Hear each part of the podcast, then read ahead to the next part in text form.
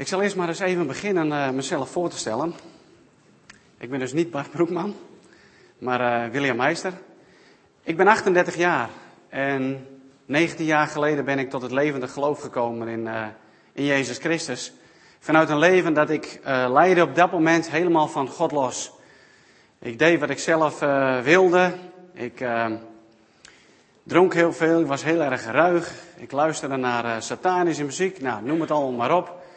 En als iemand mij niet aanstond, dan zocht ik altijd ruzie, zocht ik het gevecht op. En uh, ik denk dat ik zo leefde om gewoon heel veel pijn, dat ik vanuit mijn leven meedroeg om dat toch een, een plek te geven. En ik wist dus niet dat ik terecht kon bij Jezus Christus. Dat ik daar een stukje vernieuwing van het leven zou kunnen krijgen. Dat ik daar een stukje herstel zou kunnen krijgen voor mijn leven. En tijdens een, uh, een wegloopreis naar mijn geboorteland in Zuid-Afrika, toen ik bij familie verbleef, uh, is het eigenlijk gebeurd als een donderslag bij helder hemel. Ik ben maar één keer meegegaan met mijn oom en tante naar een kerk. En één keer naar een jeugdbijeenkomst. En, uh, en toen was het klaar. Ik gaf mijn leven aan, aan Christus. Ik kon niet meer anders na hetgeen wat ik gehoord had. Wat hij allemaal voor ons en wat hij voor mij heeft gedaan. En al gauw ontstond het verlangen om uiteindelijk om in Gods koninkrijk te werken. Alleen heeft dat heel lang geduurd voordat het eindelijk werkelijkheid werd. Terugkijkend weet ik wel waarom. Ik heb natuurlijk zoveel dingen moeten leren. Leren leven als christen. Het oude leven, dat moest echt helemaal uh, ja, losgesneden worden. Dat, dat popte af en toe wel weer naar boven. En zodoende heb ik uh, ja, verschillende dingen in mijn leven gedaan. Ik heb het uh, meeste van mijn leven heb ik, bij Defensie gewerkt. Bij de luchtmacht. En bij de landmacht als beroepsmilitair. En uiteindelijk ben ik terechtgekomen bij uh, regiopolitie Groningen, waar ik acht jaar als uh, hoofdagent heb mogen werken. Totdat ik heel sterk weer uh, een roepingservaring kreeg van God en ben toen minder gaan werken, theologie gaan studeren in mijn vrije tijd. En nou, uiteindelijk ben ik in de battle terechtgekomen en mag ik daar het jongerenwerk aansturen. Ik ben getrouwd. Ik ben, ik weet niet of ik dat net al gezegd heb, 38 jaar. Ik ben inmiddels alweer 18 jaar getrouwd. We hebben vier kinderen. Mijn oudste dochter is, uh, is alweer 17. Een zoon van 15. En dan nog een dochter van 9. En nog een leuke verrassing van 2 in het leven. Ook een zoon. En uh, daar zijn we heel dankbaar mee.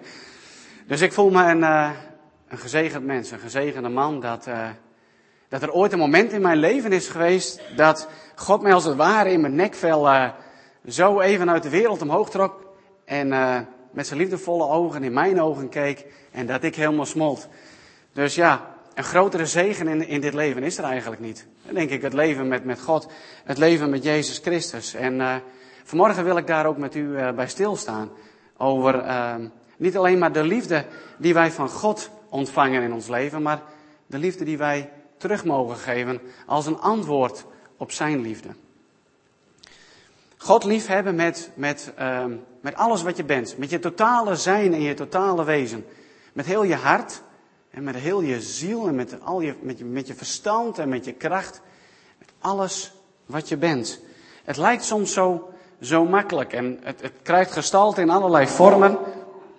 Zo, dat was even de microfoon.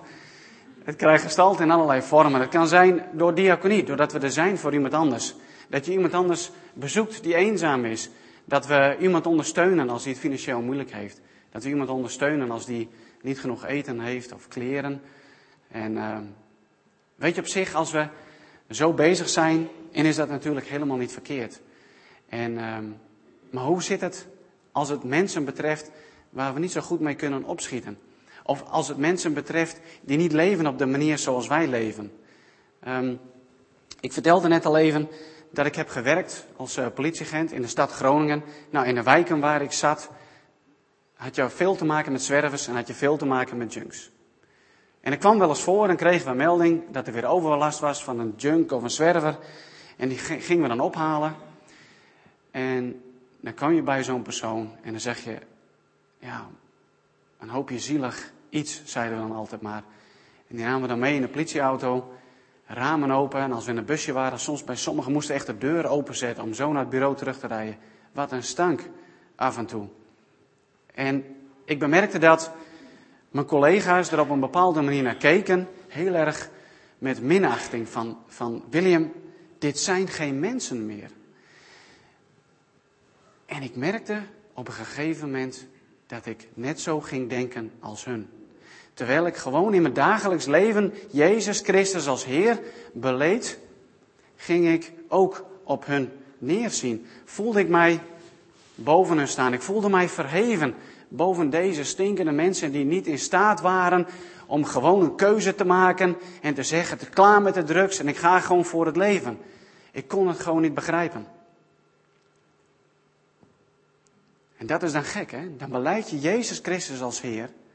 En dan komt het voor in je dagelijks leven, in je werk. En dan ga je zo met mensen om. Juist die mensen waarvoor Jezus Christus naar deze aarde is gekomen. Juist die mensen waar Jezus omgang mee zocht op het moment dat hij hier op aarde rondliep. Hij zocht niet omgang met die mensen die het allemaal al voor elkaar hadden. Nee, hij zocht juist de zieken op. Degene die gebroken waren, die hulp nodig hadden, die een kapotte geest hadden, een gebroken ziel. Die zocht hij op. En ik, theologiestudent, daarnaast nog werken bij de politie, af en toe spreken, op deze mensen neerzien. En op een gegeven moment schudde God mij wakker. Het was alsof de Heilige Geest me eventjes door de war of heen en weer schudde en zei, William, word wakker. Wat doe je? Ik, Jezus, houd van deze mensen. En ik schrok er eigenlijk best wel van dat ik zo in het leven stond als christen zijnde. Dat ik zo op deze mensen neerkeek. En wat anders kon ik doen dan op zo'n moment weer op mijn knieën te gaan en zeggen: Heere God, ik kan het niet. Ik kan niet vanuit mezelf naar deze mensen kijken met liefde. Het lukt me niet om te kijken door dezelfde bril, om het maar even zo te zeggen, zoals Jezus, zoals God naar ons als mensen toekijkt. En juist ook die gebroken mensen. En ik beleed het als zonde dat ik zo omging met mijn naasten. En dat is het mooie van God. Dat is het mooie van zijn Heilige Geest. Als we het gewoon maar openleggen, bij zijn troon brengen, dan wil hij in je werken. Dan wil hij een stukje genezing en herstel brengen. En ik bemerkte op een gegeven moment dat er verandering kwam. Dat ging heel geleidelijk. Maar er kwam verandering en ik was op een gegeven moment gewoon in staat om deze, naar deze mensen te kijken als mensen. Als mensen die zo Jezus Christus nodig hadden in hun leven. En er kwam wel eens voor dat ik op een gegeven moment alleen met ze in het verhoorkamertje zat.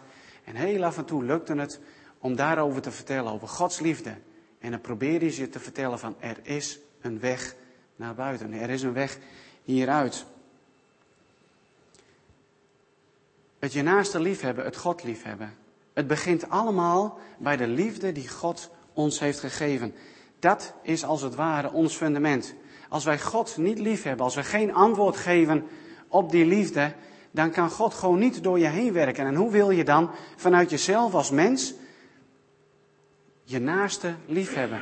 Als het niet, ja, hoe zal ik het zeggen? Als je je niet opstelt als een kanaal van Gods liefde. Dus God geeft zijn liefde aan de mensheid in deze wereld en wil zo graag door u en door jou heen werken, zodat wij als een kanaal in zijn liefde mogen zijn.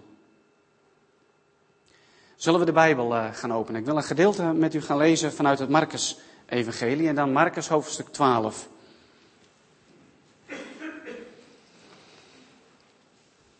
Marcus hoofdstuk 12 en dan de versen 28 tot 34.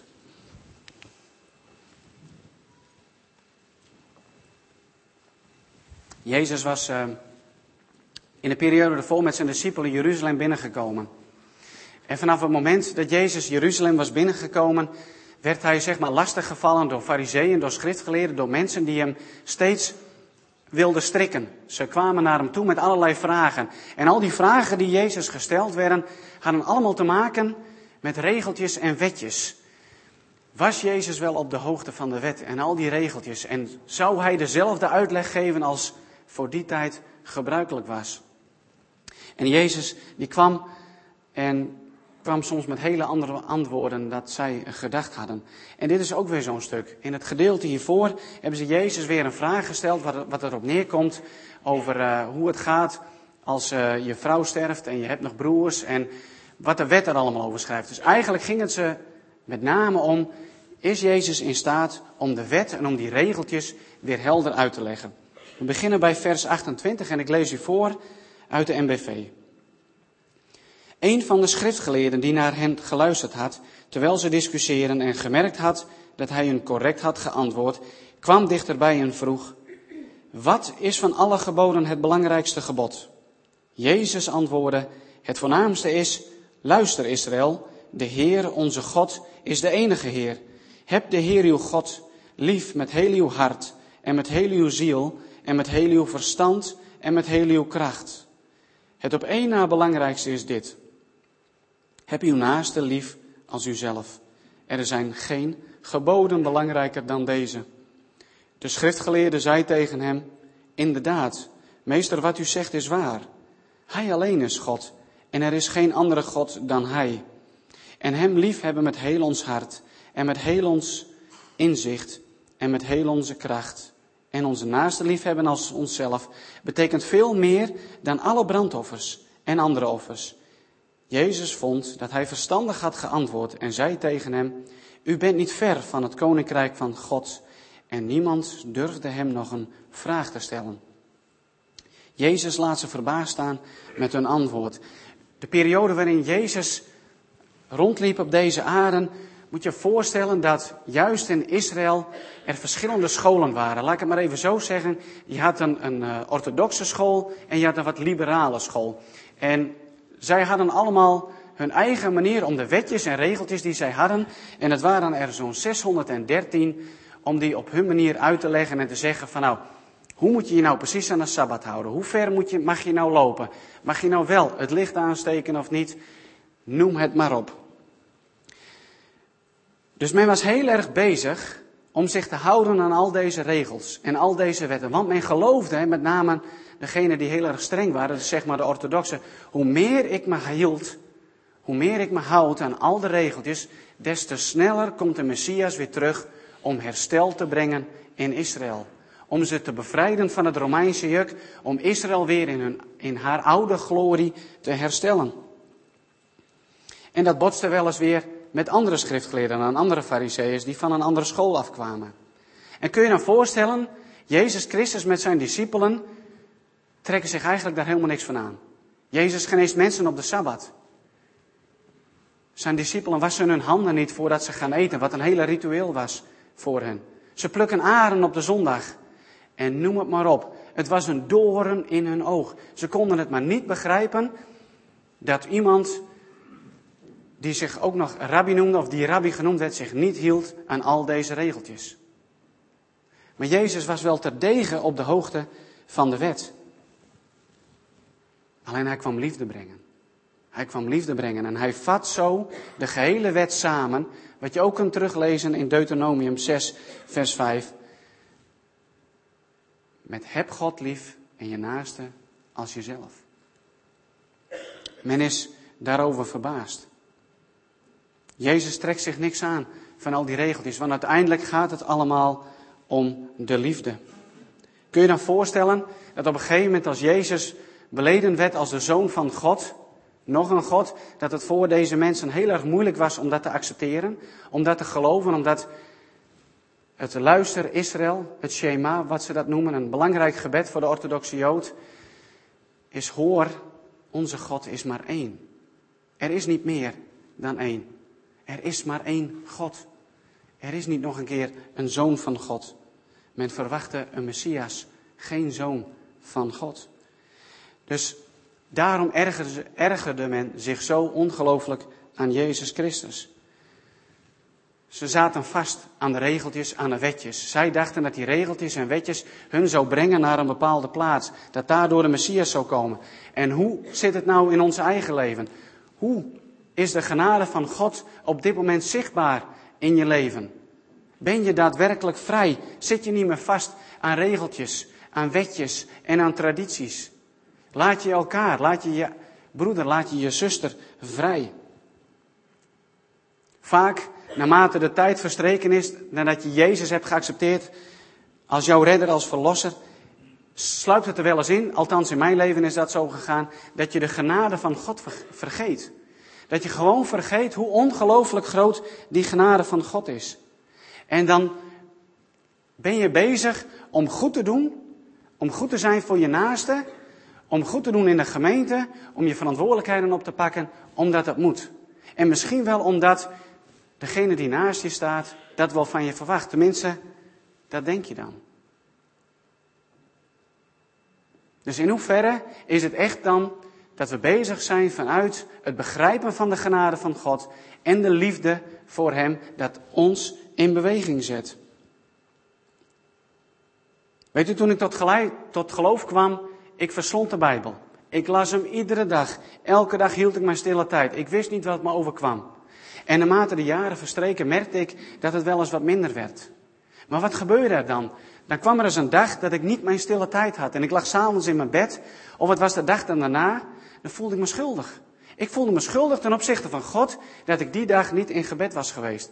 Ik voelde me schuldig dat ik die dag de Bijbel niet had gelezen. Want het was zo'n regel, zo'n traditie geworden. En begrijp me niet verkeerd, het is goed om Gods woord te lezen. En het is goed om Hem dagelijks te zoeken. Maar als het een keertje niet lukt door omstandigheden, of je hebt er een keer geen zin in, voel je dan niet ongelooflijk schuldig ten opzichte van God. Dat je dat moet doen. Want het zijn niet regeltjes, het zijn geen wetjes. Het gaat om het God liefhebben en dat die liefde voor Hem ons als het ware in beweging brengt.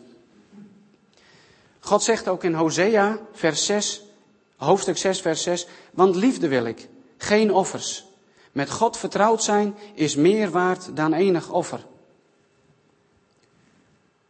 Dus alles wat wij doen in het dagelijks leven, het goed zijn voor onze naasten, het geven aan goede doelen, het geven aan de gemeente, het werkzaam zijn hier in de gemeente, het zij in de muziek, het zij bij de thee en de koffie, het zij dat je schoonmaakt. Laat het niet zijn omdat het moet, maar laat het zijn omdat je God lief hebt en zo zijn liefde wilt beantwoorden in je leven. Onthoud dat je ten alle tijden in de ogen van God heilig bent. Dat je door het bloed van Jezus Christus een parel in zijn handen bent.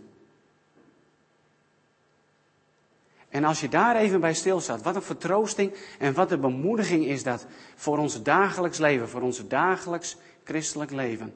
Om te weten dat, no matter what, wat er ook gebeurt in je leven, wat ook de omstandigheden op dit moment zijn in je leven, God kijkt naar je door het offer van Jezus Christus. Je bent vrij, je bent een heilige, je bent een parel in zijn hand.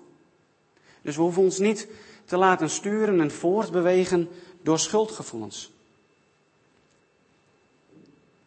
Als we teruggaan naar de tekst en we halen dat hele belangrijke er weer uit. Het God liefhebben met je totale zijn. Met je ziel en met je hart en met al je kracht en al je passie. En je naaste als jezelf. En dat even afzet tegen het afsluitende gedeelte, waarin ook die schriftgeleerde zegt van dat het God niet gaat om die brandoffers en of andere offers. Het gaat om, het gaat om ons hart en de liefde die wij weer terug mogen geven.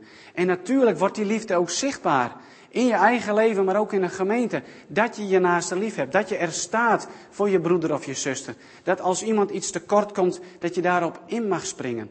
Dat je de gemeente mag dienen met wat voor taak dan ook. Met je gaven en talenten. Natuurlijk worden door dat soort dingen je liefde voor God ook zichtbaar. Het is het beantwoorden van Gods liefde naar ons. Maar wat ik net ook al even aanhaalde aan mijn voorbeeld van toen de tijd bij de politie. Het is gewoon vanuit jezelf eigenlijk onmogelijk om God lief te hebben. Kijk, op het moment dat je zegt van Jezus Christus, ik beluid u als mijn redder en mijn verlosser, als zoon van God. U bent voor mijn zonde gestorven. Op dat moment spreken we van een wedergeboorte. Je ontvangt het nieuwe leven en je ontvangt de Heilige Geest van God. Juist om het God liefhebben mogelijk te maken. Want vanuit onszelf, tenminste, ik hoef alleen maar te kijken naar mijn eigen leven. Zodra ik weer um, ga wandelen in het leven vanuit eigen kracht, loop ik eigenlijk altijd bij God vandaan. Misschien kent u de uitdrukking wel van, wees als een levend offer. Maar het levend offer wat wij zijn, heeft, heeft pootjes en het loopt heel vaak van het altaar weg. En daarom zijn we zo afhankelijk van God. Daarom zijn we zo afhankelijk in het leven van zijn Heilige Geest. En geven we God daarvoor ook de ruimte. Waar vind je troost in het leven? Waar ga je heen met je verdriet? Waar ga je heen met je boosheid? Waar ga je heen met je irritatie? Is het naar God? Of zijn er toch andere dingen in je leven die, die, die dat leemte, zeg maar, weer vervult? Dus als je verdrietig bent of je zit niet goed in je vel, ga je dan bijvoorbeeld troost vinden in eten? Ga je je eigen, uh, ga je op zoek naar chocola of iets dergelijks, of naar chips, ik noem maar even wat. Ga je misschien op zoek naar, naar alcohol, om de pijn die je van binnen voelt, of de verdriet die je van binnen voelt, te verdoven? Ga je op zoek naar iets anders in je leven, om maar rust te vinden? Is het misschien wel seks? Is het een een of andere verslaving? Is het misschien wel drugs? Waar ga je heen met de pijn en verdriet die je voelt? Ik ben er ook in de afgelopen weken mee geconfronteerd. In de afgelopen weken heb ik ook best wel veel, en nog draag ik verdriet met me mee door het verlies van een goede vriend van mij. Een jonge man van 31. Laat een zwangere vrouw achter van een tweeling. En dat heeft enorm veel impact gehad op mijn leven. En het heeft weer herinneringen vanuit het verleden teruggebracht. In mijn tijd bij Defensie, ik ben ook een, op uitzending geweest naar voormalig Joegoslavië. En in totaal heb ik vier collega's verloren, waaronder mijn beste vriend.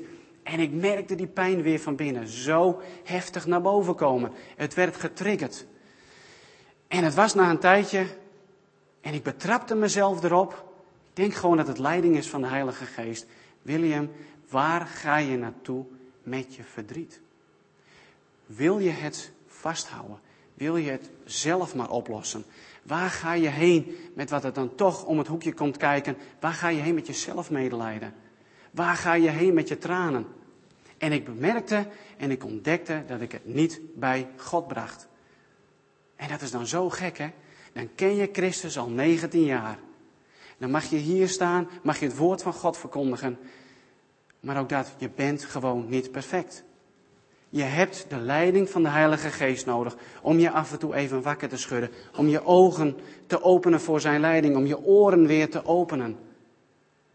En ik ben met mijn verdriet gewoon naar God gegaan en ik heb bij Hem gehuild en ik heb het gewoon bij Hem neergelegd. Van Heren, hier is het en zo voel ik het. En ik had ook best wel, ja, moet ik het zeggen, last van zelfmedelijden erin. Goh, dat is best wel rot voor mij en hè, wat ik daarin allemaal heb meegemaakt. Alleen, het, het, het voedt iets verkeerds van binnen. Het, het voedt dat je het eigenlijk wilt vasthouden. En Hij is onze hemelse Vader, God. En Hij weet wat het voelt om verdriet te hebben. Om als mens te hebben geleefd. Dus leg het bij Hem neer. Kunnen, kunnen andere mensen zien in je leven om, zoals die mooie vuurtoren wat daar geschilderd is, hè? Wordt Christus zichtbaar in jouw leven in al dit soort momenten? Wordt Christus zichtbaar in hoe jij in het leven staat? Hoe u in het leven staat? Hoe je omgaat met verdriet? Is het vluchten of is het gaan naar God? Zien andere mensen dat? Hoe zichtbaar is Christus en het werk van zijn Heilige Geest in ons? En ik denk als we gewoon eerlijk zijn en ook de gevoelens brengen naar God toe, voor zijn troon neerleggen, dat er juist als het ware een deur open gaat, waardoor God juist meer en meer kan werken in jouw leven. Dat er meer ruimte komt voor Gods geest. En dan is die relatie met God zo belangrijk. Hè? Die relatie die tot stand is gekomen door Jezus Christus en het offer wat Hij heeft volbracht. Maar het is net als een relatie, ehm, zeg maar als, als een huwelijk. Zoals ik heb met mijn vrouw. Als ik niet in mijn vrouw, zeg maar, investeer en liefde geef, ja, dan is het een eenzijdig iets. En wij hebben het voordeel als christenen, als mensheid, dat die liefde van God altijd een constante factor is.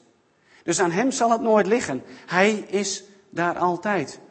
Alleen waar zijn wij soms in ons leven? Waar bevindt ons hart zich af en toe?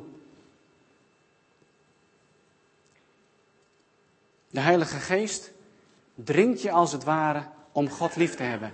En willen we Hem de ruimte geven om daarin te werken.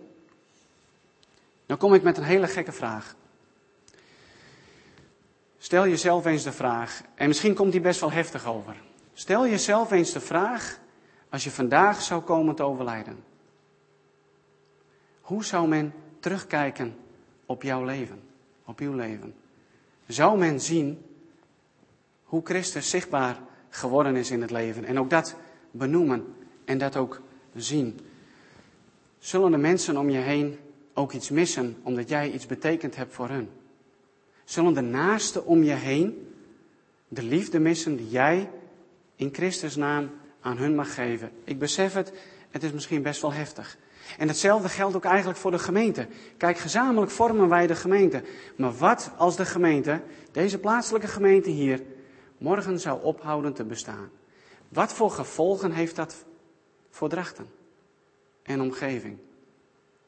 Nu is dit natuurlijk maar een gebouw en een gemeente zelf zijn wij. Al die mensen die Jezus Christus als Heer beleiden. En hoe wij onszelf opstellen in onze buurt en op ons werk en op onze scholen. Wat zou Drachten of wat zou uw omgeving missen als u er niet meer was?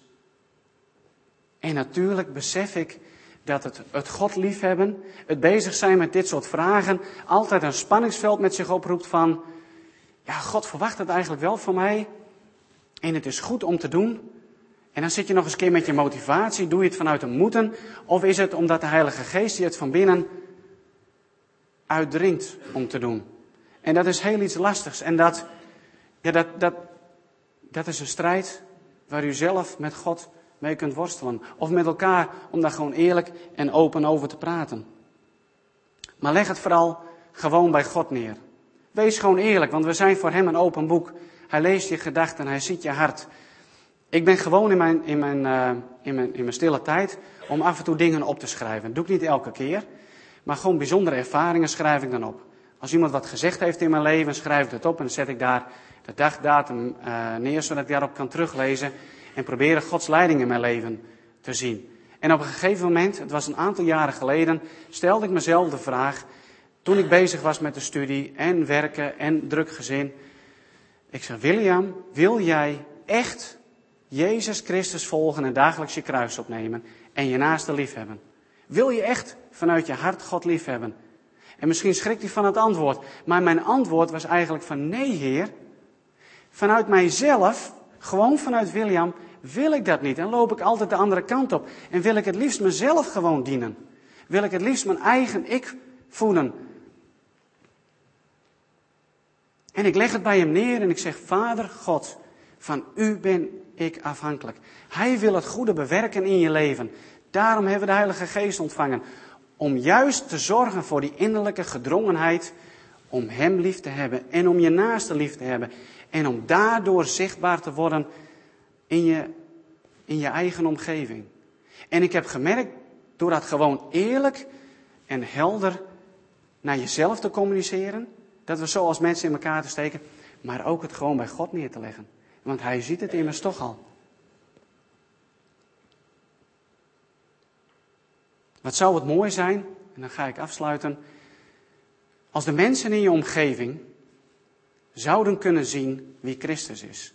Wat zou het mooi zijn dat de kerken in Nederland, de kerken in de wereld, dat we zo ongelooflijk stralen als een helder baken, als een helder licht in deze wereld, dat de mensen Christus kunnen zien.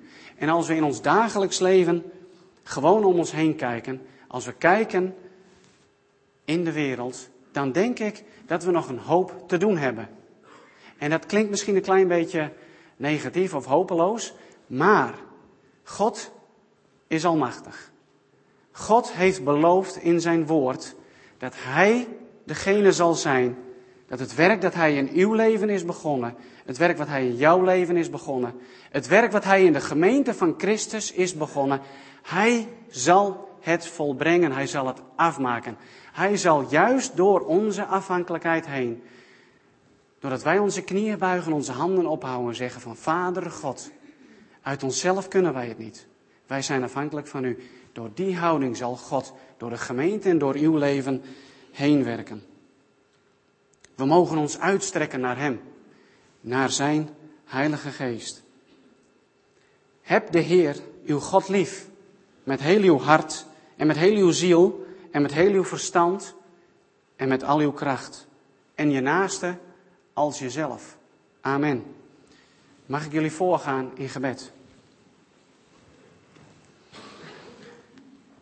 Vader in de hemel, almachtige God, Heere, geprezen zij uw heilige naam. Vader, uw koninkrijk komen, uw wil geschieden. Dank u wel dat u ons zo lief hebt, heren, dat u Jezus Christus naar deze aarde gezonden hebt, heren. Dat hij onze schuld, dat hij onze straf gedragen heeft. Heer, dat we daardoor een heilige mogen zijn. Een geliefd kind van u, heren. Een parel in uw hand. Vader, dank u wel, heren, dat u de gemeente hebt ingesteld hier op aarde. Om uw licht te laten zien in deze wereld. Dank u wel, Vader God, dat u de Heilige Geest gestuurd heeft, heren, om het in ons leven te bewerken. Heren, om vanuit onze hart het licht te zijn in deze wereld. Heren, help ons daarbij. Help ons, Heer, om ook eerlijk en open naar onszelf te zijn, naar elkaar, Vader God, maar ook naar U. Heren, we zijn zo afhankelijk van U. Vader God, zonder U zijn we niets en kunnen we niets. En Heer, ik wil U zo bidden, Heren, voor mensen die hier aanwezig zijn, Vader God. Die hier zoveel moeite mee hebben.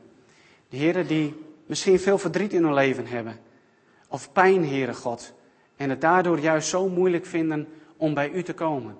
Om U lief te hebben en onze naaste lief te hebben. Heere God, U bent een God, Heere, die ja, wonderen geeft. Die wonderen doet, die genezing brengt, die herstel brengt.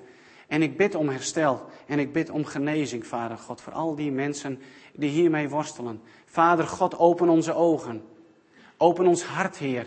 Open onze oren voor uw leiding, voor uw Heilige Geest, Heer. Vader, trek ons naar u toe. En het is onze bede, Heer, dat ook deze plaatselijke gemeente hier, Heer, aan de Brouwersingel, een stralend licht mag zijn, Heer. Uw liefde mag uitstralen in deze duistere en donkere wereld. Vader, dank u wel dat u van ons overwinnaars hebt gemaakt door het bloed van Christus. Heere, ga zo uw weg als we aan het begin staan van een nieuwe week. Als we morgen weer op onze werk staan, op school of in een andere omgeving. Heere, help ons te zien met uw ogen naar de mensen om ons heen. Dank u wel, Heere God, dat u het werk wat u in ons begonnen bent, Heere, dat u dat ook zult afmaken. En dank u wel, Heere, dat u het willen en ons handelen bewerkstelligt door uw Heilige Geest. Vader, het is onze bede dat onze levens mag zijn tot eer en glorie van uw heilige naam. In afhankelijkheid bidden wij in de naam van Jezus Christus. Amen.